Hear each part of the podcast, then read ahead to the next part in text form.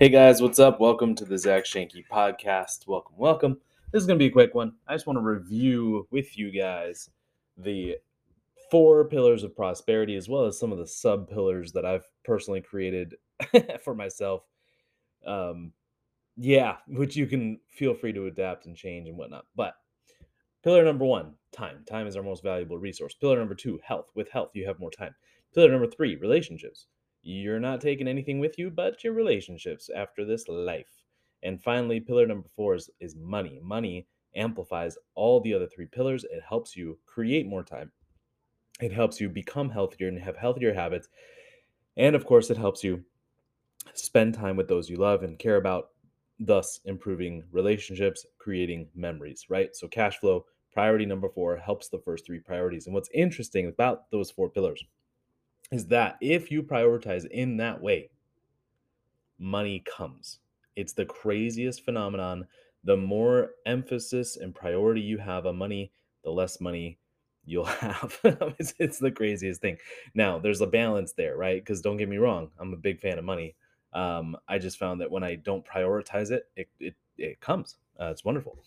So here's the subcategories. Um, for time, I don't really have a whole lot of subcategory. The only thing I really talk about is efficiency, which is um, doing things faster without giving up any quality. Um, so that's the thing I think about when I think about time and being efficient. Um, health, there are four categories. Uh, so there's mental, emotional, uh, spiritual, and physical. All four of those categories, super crazy, duper important. Um, and there are things that you can do for all four of those categories. And then finally, relationships. Uh, ultimately, there's two ways to improve relationships, and that is through service and love. Service and love. And I like to put them in that order. And you might be thinking, well, don't you want to love first? Sometimes, guys, in certain relationships, not obviously family, family is probably the reverse love and service, but in other relationships like business partners, collaborations, friends, a lot of times the love happens through service. Like you do the action first, the behavior first. You serve somebody, and and then they love you and you love them like it just deepens connections in tremendously. So f- focusing on service and love above all else is truly what improves relationships a hundred million times. Uh, and then of course cash flow. Cash flow there's immediate cash flow uh, which is like your job and stuff. Short term which is like one to two year strategies that would be like forex trading.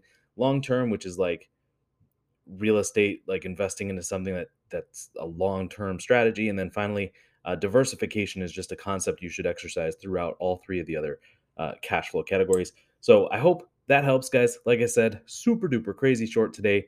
Um, feel free to make notes on those things and map out your life using those principles. You'd be surprised the beautiful results that come from that. So I hope you do. I look forward to talking to you guys next week.